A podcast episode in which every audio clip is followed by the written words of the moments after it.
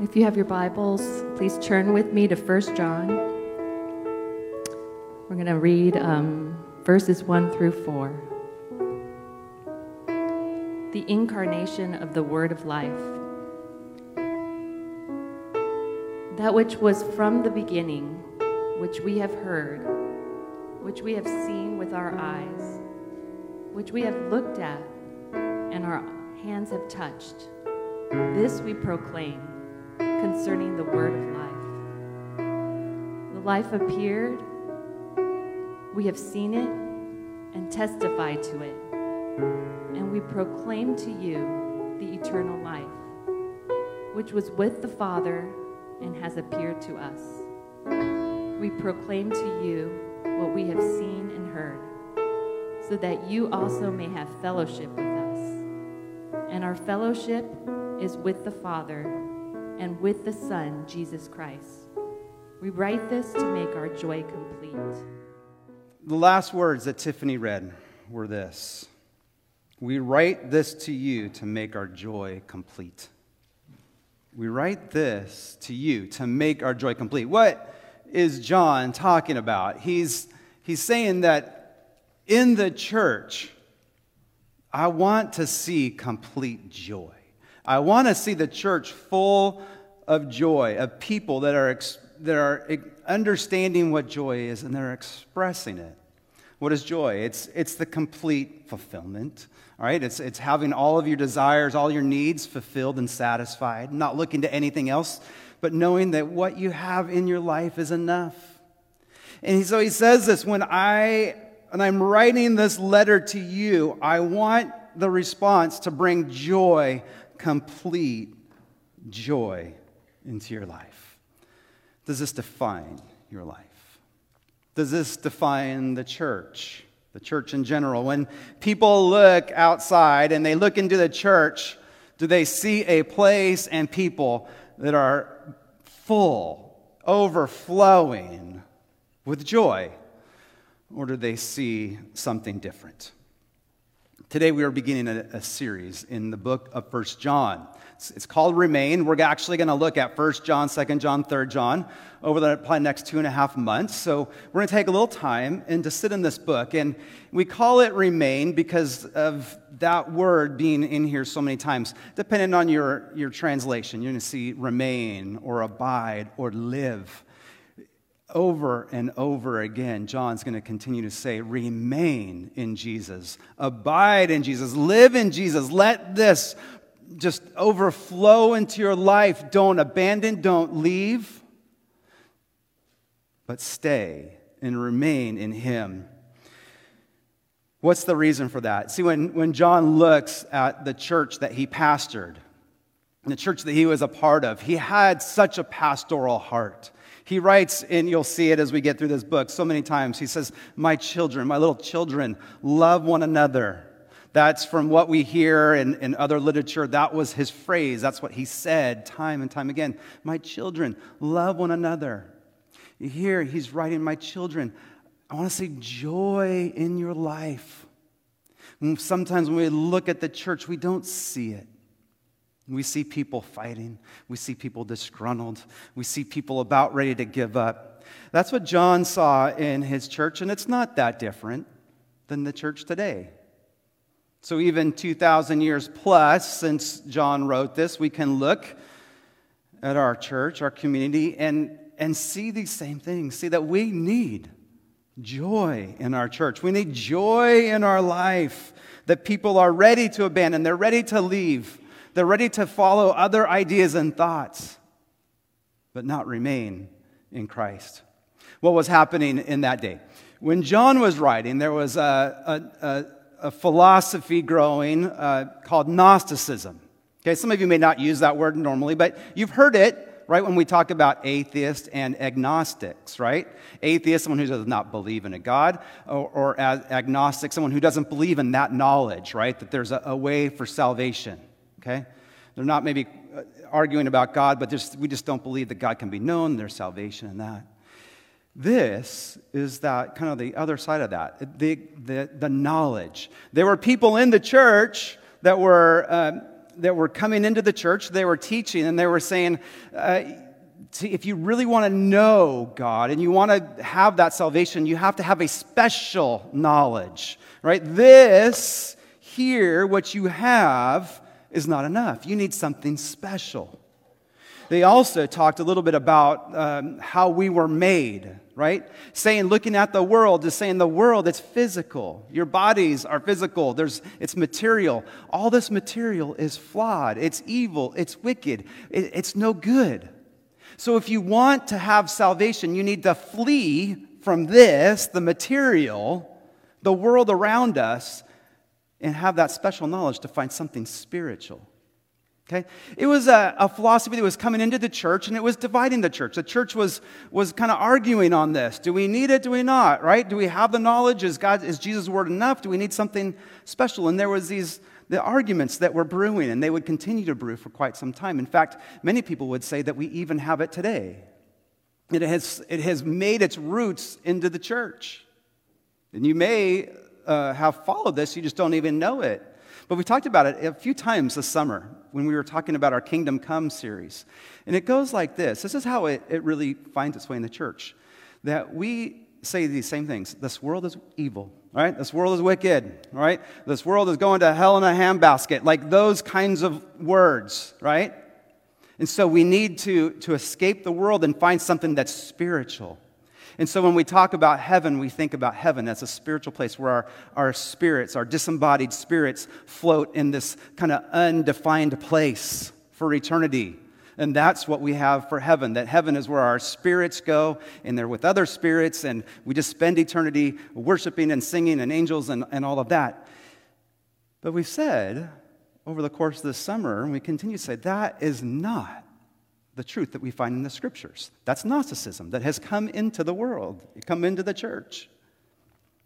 So, what is the truth? That's what he is writing about. That's what he's writing his church to say that you guys, that uh, yes, there, there is a spiritual world, but we, God has given us a physical world. He's created this world, He's created our bodies. Our bodies are good. And when we look at eternity, when we look at that eternity, it's the kingdom of heaven coming in its realness. Real heaven and earth, re, uh, uh, purified and remade, but the real heaven, real earth, where our real bodies will spend eternity in heaven. So he's, this is his issue. And this is the issue that is dividing the church. And he's saying, It is stealing your joy. It's robbing your joy. I'm writing for you, writing to you to correct these things, to get your alignment back off of the false things but in the heresies, but get your alignment back to the truth where you will find joy. This is important because we, as followers of Christ, we are called into this body, this fellowship, what we call a church community, a Christian community. It is important because the world looks. The world looks. The world looks in these churches. And what do they see? Do they see the arguing and the bickering and the dividing and the splitting? Or do they see people that are from different backgrounds, with different perspectives and different beliefs that come to love one another and to partner together and to see God's kingdom come. What do they see? It's important for us to continue to seek the truth, to keep our eyes on Christ and to see where He's leading. But God has always given us joy. Joy, it's an eternal uh, uh, uh, kind of motion for us. It's an eternal fact that God has given it to us from long ago, that it's found not in the world, but in Christ. John wrote uh, in his gospel the words of Jesus. When Jesus said this, he says, As the Father has loved me, so I have loved you. Now remain in my love. If you keep my commandments, you will remain in my love, just as I have kept my Father's commands and remain in his love. And hear this I have told you this so that my joy may be in you and that your joy may be complete. And Jesus has already said this. And years later, John has been meditating on this, on these words. If you remain in my love and my love remains in you, your joy will be complete. So, where do we find joy? We don't find it in the world. There's elements in the world where we can certainly find joy, but it comes through Jesus Christ. So, joy is what, Paul, what John is after. He wants it to be complete in our lives, and he brings this truth to life. I write this to you that your joy may be complete. So, as we start this letter, that's what he's after. That's what he wants to be embodied here in this community. To joy to be filled through our lives, that it bubbles up and, and, and, and goes out into this world. The joy of Jesus Christ. So we'll look at that today and see that as we find joy, we have to find it only in Jesus Christ. We find it in Him. We find joy in proclaiming the, the name of Jesus Christ, and we find it in being together as, as, as children of God, as followers of Christ, that there's joy here together. So, those are the three things that as he starts this letter, he says, I want you to find joy. You're going to find it in Jesus, you know, in proclaiming his name, and as you are together in relationship, there is joy. So, let's look at these three things.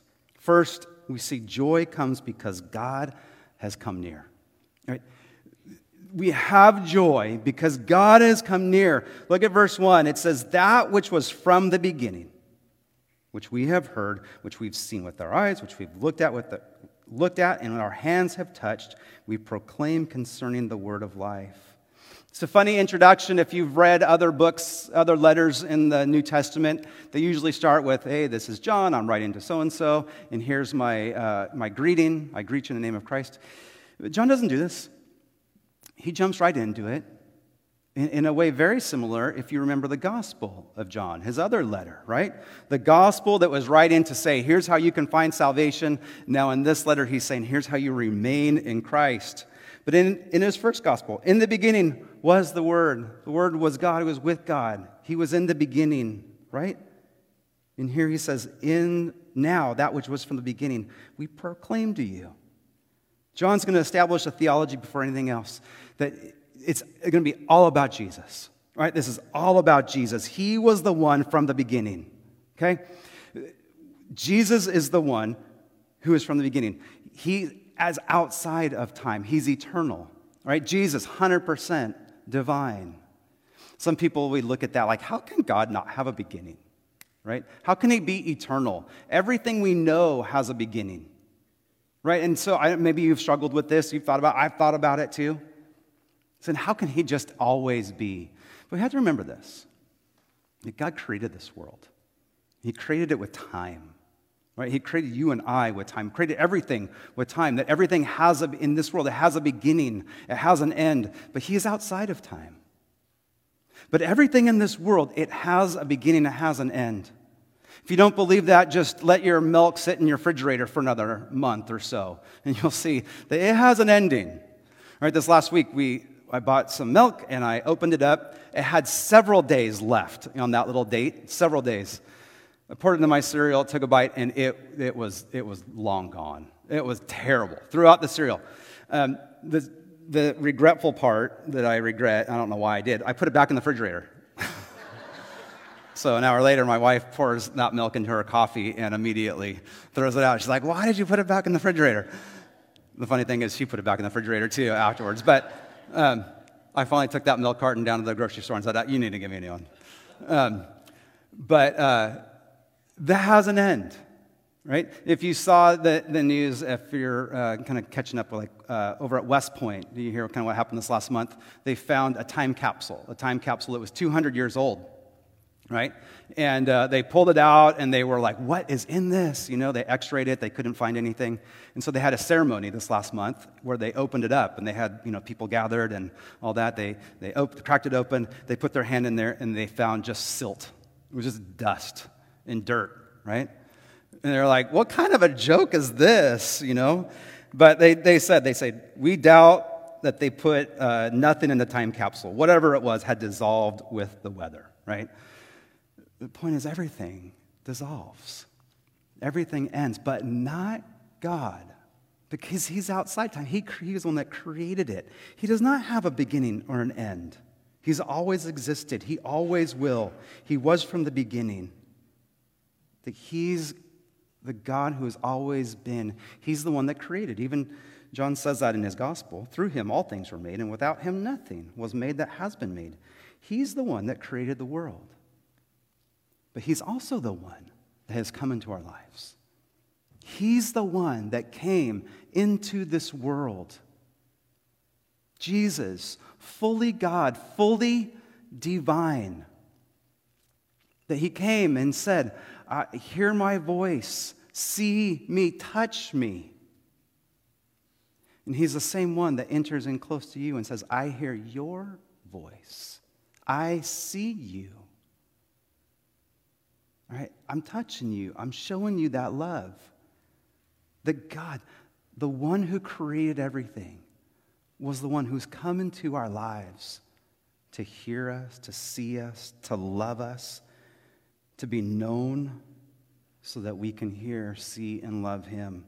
See, I mean, you guys know about like how famous people treat the general public, right? Famous people, they, they stay away, right? They, they stay away. They have their bodyguards and they have their big gates and their houses and all that. They want to stay away from people like you and I. But God doesn't do that. He didn't put up these barriers and, you know, have all these cones out around him. No, he comes into our life. So right from the beginning, he's like, I'm writing to you to fulfill your joy. And the reason why you can have joy is because, because the God who created us, who's outside of time, came into our lives to love you, to know you. It starts right there. What does it mean that he came near? I mean, that he was born into this world as a fully human boy, right? He didn't come on a spaceship, right? He didn't come from outer space on some spaceship that the U.S. Air Force has and is examining right now. He didn't do that. He wasn't beamed down by Captain Kirk, wasn't anything like that. Didn't go to another galaxy far, far away. He came here, born as a boy.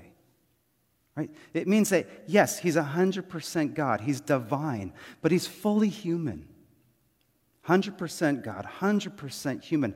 Uh, that's again another thing people have a hard time. How does 100% 100% make a fool? That, shouldn't that be like, you know, 50% and 50%?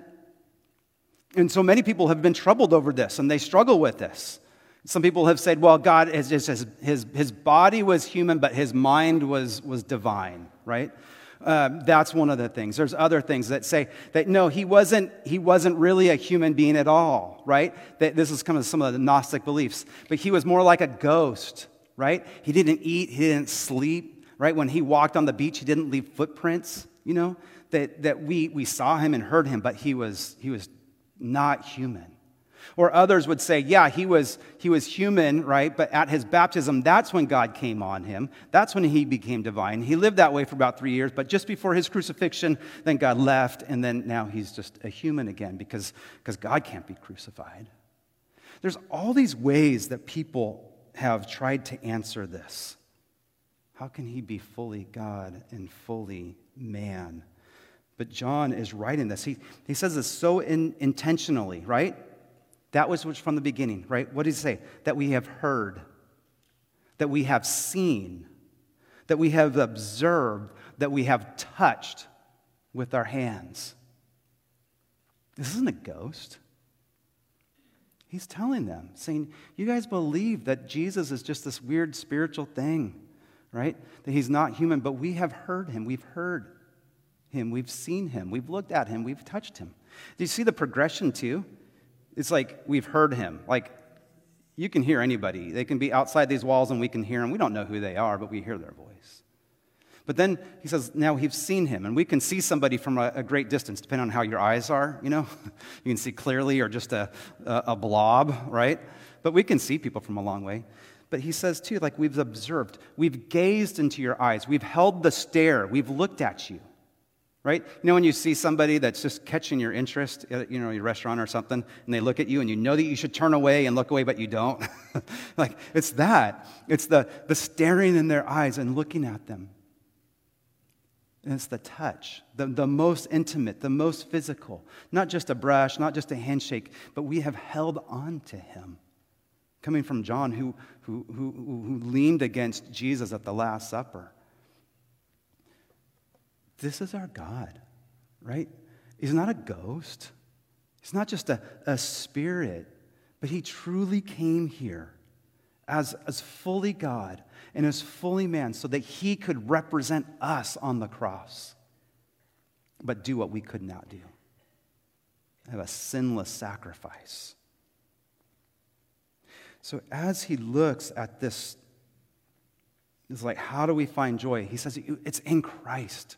It's in Christ alone. That, that it's, it's enough to have someone just know you and love you for who you are. But it's the God of the universe, the one who created, the one outside of time, who knows your name, who's called you, seen you, and loved you. He says he's the one that knows us and that we're, we're gathered around. It's Christ. That there is the basis for our joy.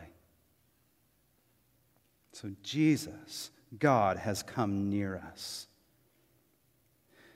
The second part of that joy is that we get to testify about him, that we get to share this joy with him. Now, how many of you, if I say evangelism, that puts joy in your heart? Most people don't, right? There's, there's probably a few people that are like, I love it. I, that does fill me with joy. Most of us don't, for whatever reason. It's not, I don't know, maybe it's we don't know what to say. Maybe it's because it's just really personal and we're introverts and like it's hard for us to share personal things, you know, whatever it is with people. I, I, there's probably lots of reasons. But John's continuing to say, like, you want to find joy, you want to be complete joy. It's found in Jesus Christ, and it's found as we proclaim him, as we declare his name. Look at verse 2. The life appeared, be Christ, and we have seen it, we testify to it, and we proclaim to you the eternal life, which was the Father, which was what the Father has appeared to us that what we get to, we find joy, we proclaim this, we declare this. We have to talk about the person we love, right? We testify about many things, don't we? We you do. You testify about lots of things um, athletics and, and, sports and teams. Uh, yesterday kicked, or this weekend kicked off uh, college football, right? Uh, some of you were proclaiming that. You wore your, your jerseys or your shirts right? And uh, given the first weekend of, of, uh, of, college sports, it's probably good. USC, UCLA, you both have wins. Good job. Um, it, that may not continue that way. But, uh, but right now, you proclaim, you testify, you declare it, you're excited. Right? You testify about many other things, right? Your, your weight loss program, you know, that you're excited about, or your ethnicity or your background. You testify about that. You testify uh, about, um, you know, what your kids are doing, right? Their, their amazing accomplishments in their sports. You, you, uh, you can even brag about what your dog or cat does, you know? You post these little videos on Instagram or whatever, and it's, it's like that's your testifying. You are testifying about these things. We know how to testify about things that we like, things that grab our interest. But, what John is saying is, I, I need you to testify about the one who's more important than all of those things, the ultimate one who brings love and joy, and that obviously being Jesus Christ. To testify about him. And, and we, you can testify so many ways, all right? It's not just knocking on the, somebody's door and just like, do you know Jesus? Can I share with you? That, there, there is, that's great. There's a point to that. And we, that it is important that we know how to share our faith. But we testify so many different ways right? Um, some of you are going to testify on social media, right? You're posting up verses or, or, or, you're sharing your thoughts, you know, you're, you're sharing values that you have received um, through God's word and things like that. So there's testifying there. There's testifying as you, you sh- share with your friends. You have friends that are going through hard things, going through hard times, right? And you, you enter into that relationship with them like, how do you get yourself through these things? How do, how do you find help or hope? And then you share what you have, right? The, the hope that you have, that, that, maybe how you've gotten through hard times with, with, the, with your, your small group or people from church and your, your foundation on Christ, right? Being able to share those things. You, you do that through entering um, uh, relationships, asking people questions, but also just in proclaiming the gospel, in sharing the hope that you have right? And I hope, I hope all of you know that. I hope all of you know the gospel and that you're excited to share it.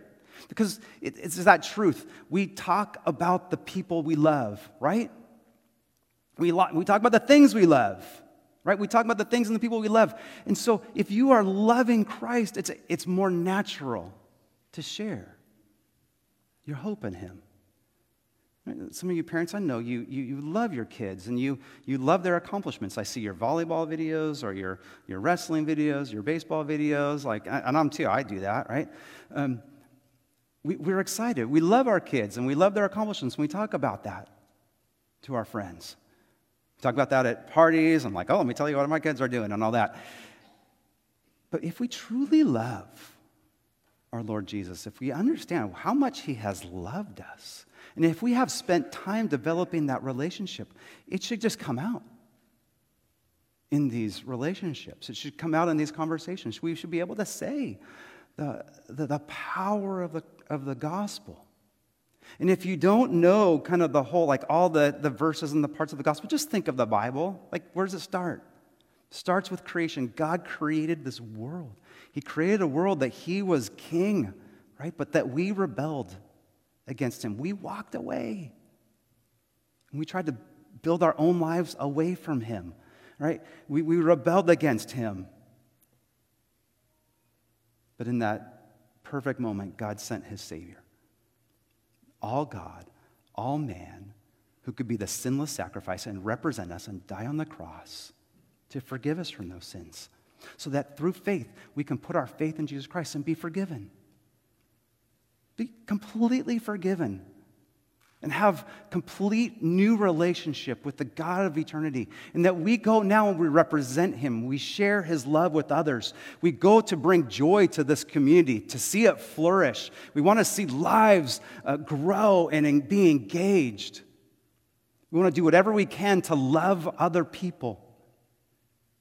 We do that because his kingdom is real. His kingdom will come. We don't know when that day is, but someday he will return. That kingdom of God will be here on earth. You can say it lots of different ways, but do you know the gospel and can you share it? Do you love Jesus? Or don't force yourself. If you don't love him, if you don't know it, then, then take your time and just abide with Jesus and love him and learn from him. And as you grow in your love, you will share that, that relationship just naturally. We do it through our words, but we do it through our actions too. And this is really important. As the church, we are to be that hands and feet, to bring, bring, be the tangible kingdom of God to this world.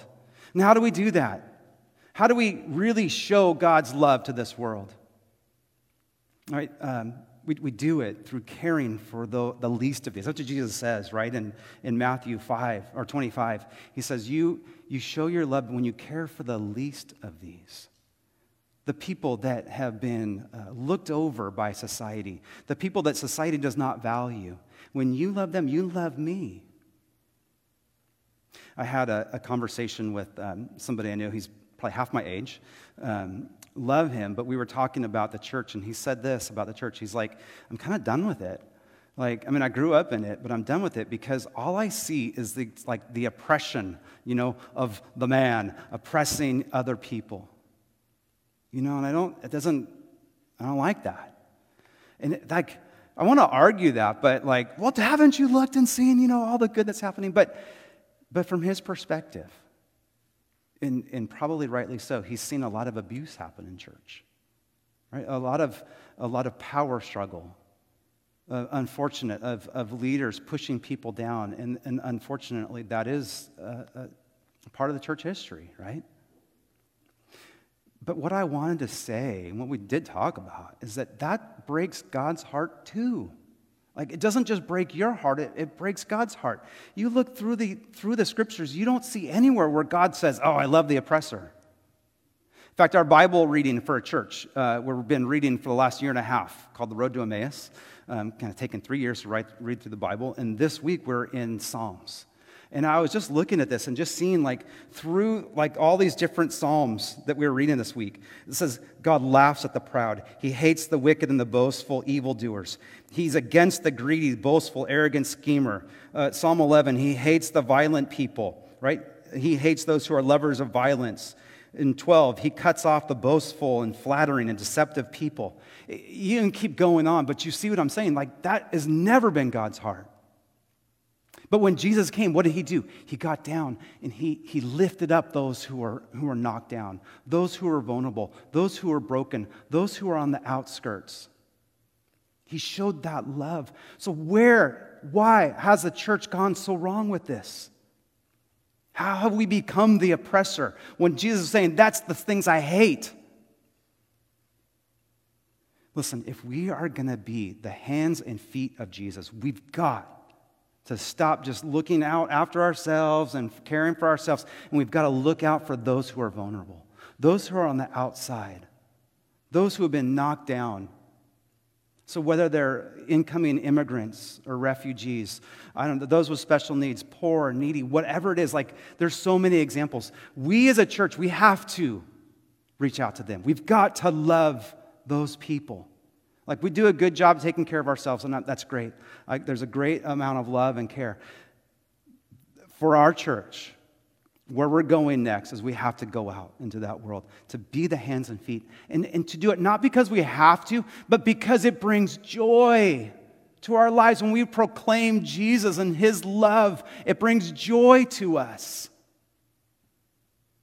I don't say it's optional, but it's who we are where we need to go.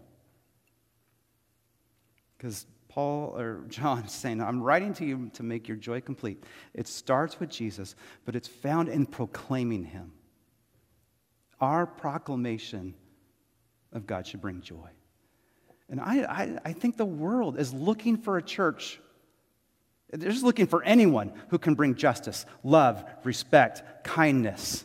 And these are all values in the church, so we should be doing this. The world may, may not, I don't know. But we as a church, we've got to live these values out and proclaim it and do it because it brings joy. All right, much more to be said on that, but uh, let me wrap this up. And we see that joy is complete through Jesus Christ, that knowing who he is and loving him through the proclaiming the person we love. But it also it comes through the fellowship of the saints. Right? It comes through this community. Look at verses 3 and 4. We proclaim to you what we have seen and heard, so that you may have fellowship with us. And our fellowship is with the Father and with the Son, Jesus Christ. We write this to make our joy complete. As Christians, we are not these little isolated people, kind of out here just doing our own thing, just in our own homes, um, kind of writing our own blogs and all that. We are a community that has fellowship with one another. And this is important because remember, in this church, this church is being kind of divided. They're fighting, they're ready to split. He's saying, but, but we proclaim these things so that we can have fellowship together. This is, we're not just a social club, right? We're not just this, um, you know, an academy to grow our knowledge. We're not just a place for good entertainment or good food or anything like that. We are in this partnership of this shared experience of Jesus Christ that Jesus Christ has changed my life, He's changed your life. We're coming together to experience that, to, to celebrate what God has done what He's doing. We're talking with others about our experience. We're helping those who are hurt, those who are struggling to continue on, to, to, to keep their eyes on Christ, to grow through that pain. We're, we're doing those things together. We're discovering our gifts, how to use them, how to how to support one another. That's our Christian community. Yeah, we all have our personalities, we all have our differences, we all, we all have our uniqueness. And sometimes we're going to rub each other the wrong way, sometimes we're going to frustrate each other. But too often, the easy answer is like, oh, let's go to another church. Oh, just leave. That cannot be you guys, that, when I look at my, like, back at my ministry, I've been in ministry, oh, I don't know, oh, 29 years. The thing that hurts the most is seeing that. Seeing people just kind of, they, they loved each other, they had a small issue, and then they divide. Because it's so easy just to go to the church over there or over there. But I have seen it, not many times, but a few times. People saying, we loved each other, we hurt each other, but we're going to come and love each other again. We're going to fight for that relationship. We're not going to take the easy route out and just go somewhere else. We're going to stay here. I, I believe that's the power. That's where the power is. Guys, we are going to hurt each other. We're not perfect, right? We're not. We're going to frustrate each other. We're going to offend each other. We're not going to do it intentionally. No, please, no. But these will happen. But when that happens, is, is, is, it, is it worth holding on to? To remain, to remain in Christ. To say, I'm not going to let that steal my joy. Because God has given me this joy. He's died for this. He's died for me. He's given us this church to be a part of and to love. I'm going to hold on to that. We're going to love deeper. We're going to love better. We're going to be stronger in that. I write this to make your joy complete. Our joy comes in the real, physical, spiritual relationship that we have with Jesus. It comes when we, when we delve deep into how much He's loved us and we, we, we soak that in.